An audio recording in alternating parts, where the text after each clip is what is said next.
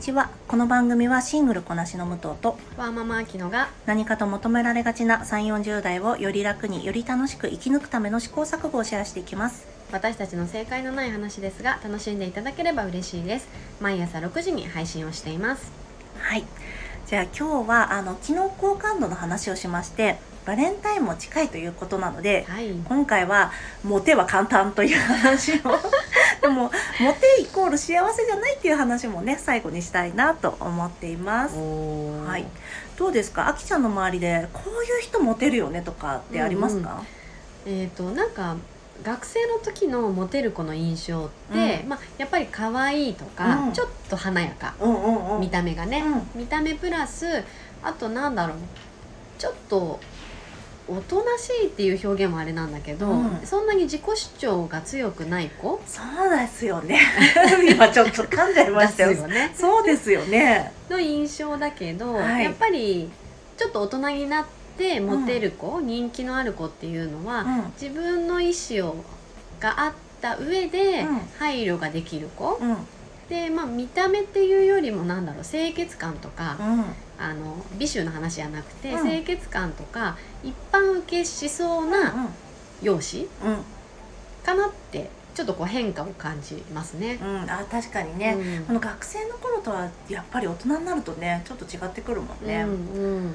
そう私がねもこの今回の私が今から話すモテの定義を最初にお話ししたいと思うんですがはい、これは、えー多くの人から性的な視点で求められるという意味合いいで話していきたいと思います。性的であったり、まあ、まあ彼女にしたいなであったりとか。異性から見てってことだよね。っていうなんだろうな。っていうなんだ結婚までじゃない。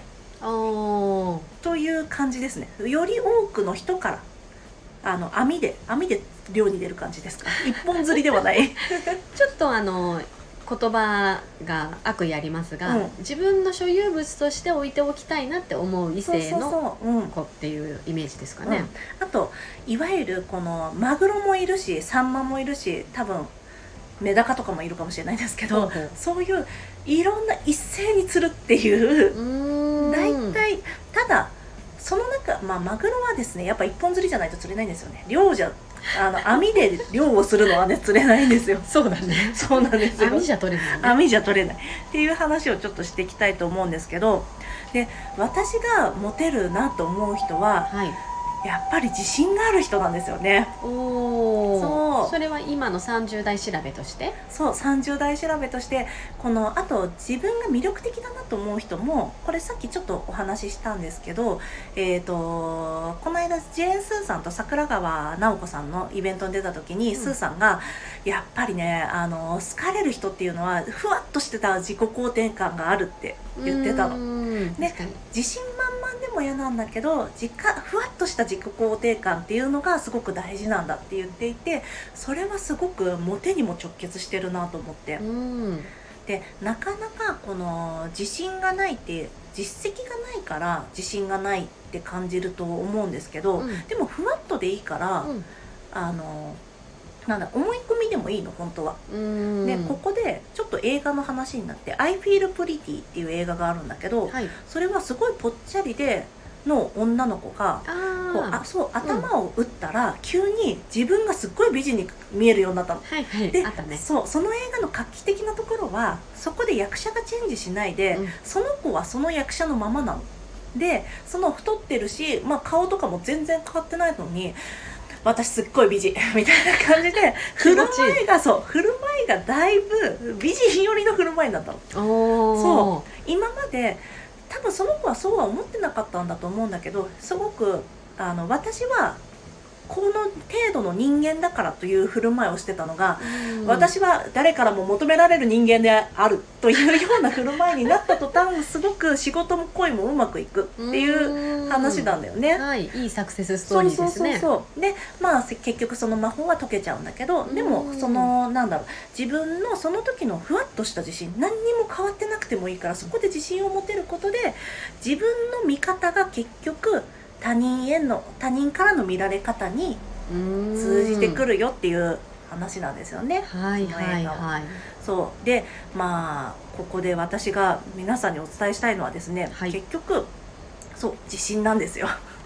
そうであの2回同じこと言っちゃいましたけど えっとじゃあ具体的にはどうしたらいいかっていうとはいもちろんね実績を積むっていうのも一つだと思うんです。うん例えばあのこれはちょっとねもうその人の考え方によるのよるし私はあんまりちょっとおすすめとも言わないんですけどこのいとりあえず彼氏作ってみるとか、うん。とりあえず異性から求められるような自分になってみるっていうのは一つだと思うんですよね。うん。でそれで自信を一回から自信でもいいからうんつけてみるっていうのと、あとこのなあと結構相手に合わせて、えー話をするこれまあもちろんその相手あの会話はキャッチボールなので相手に合わせなくちゃいけないところもあると思うんですけどこの苦手なものってやっぱみんな話できないんですよ。うんそう相手に興味を持って話興味を持って質問する質問力とかっていうのも大事だけど自分が話してて楽しいことうんで、うん相手に伝わるように相手を置置いてけぼりにせずに話すっていうのもあの自信があるように見えるテクニちょっとしたテクニックの一つだと思うんですよね。うんなんかこのままね自信あの置いてけぼりにしちゃうからちょっとなんだろう自分の話ばっかりになっちゃうけど、これすごく面白いから共有したいんだっていうのを相手に示してあげるといいかなと思います。うん素敵。そう。あと本当にですねあの雑魚モテもうちょっと言葉選ばず言いますね。雑魚モテでいいんだったら本当に笑顔でなんだろうな笑顔で少し砕けた喋り方でいけばもう大体モテるんですよ。本当に？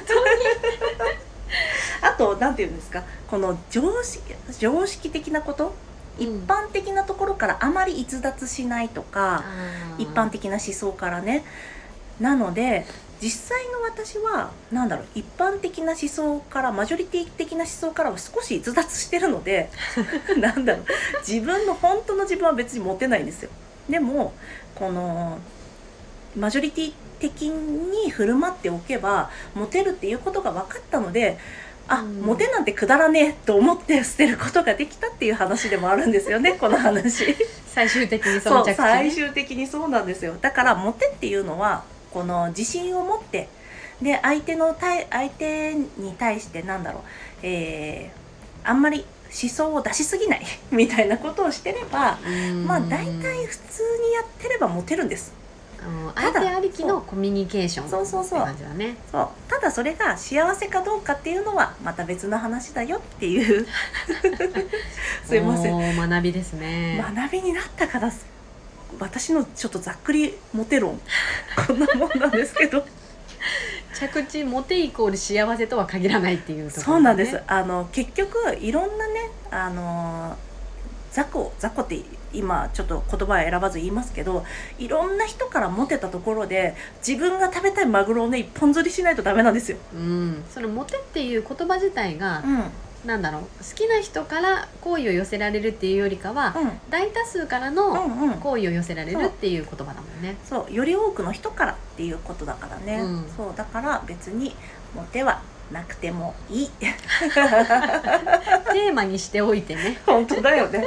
でもそうこれで苦しんじゃう人っていると思うんだけどそうだね。そうなんか自分婚活の時にさどうしてもさ相手に合わせようとして相手に求められる自分になろうとしちゃうと思うんだけど、うん。相手に求められる自分にならなくていいです。そのままじゃないと、この50年ぐらい結婚生活あるんだから続きません。はい。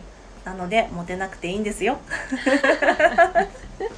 これでいいのかな？はい。最終的にはモテるかどうかっていうよりかは自分が何を求めているかっうん。うんていうところなんですかね。ね自分の幸せって何なのかっていうことですよね。はい。はい。じゃあ今日も聞いていただきありがとうございます。この番組はスタンド FM と各各種ポッドキャストで配信しています。ご質問やご相談はリンクにあります Twitter アカウントかスタンド FM のレターでお願いいたします。皆さんのフォローやご意見いただけますと大変励みになりますので、ぜひお待ちしております。ではまた次回失礼いたします。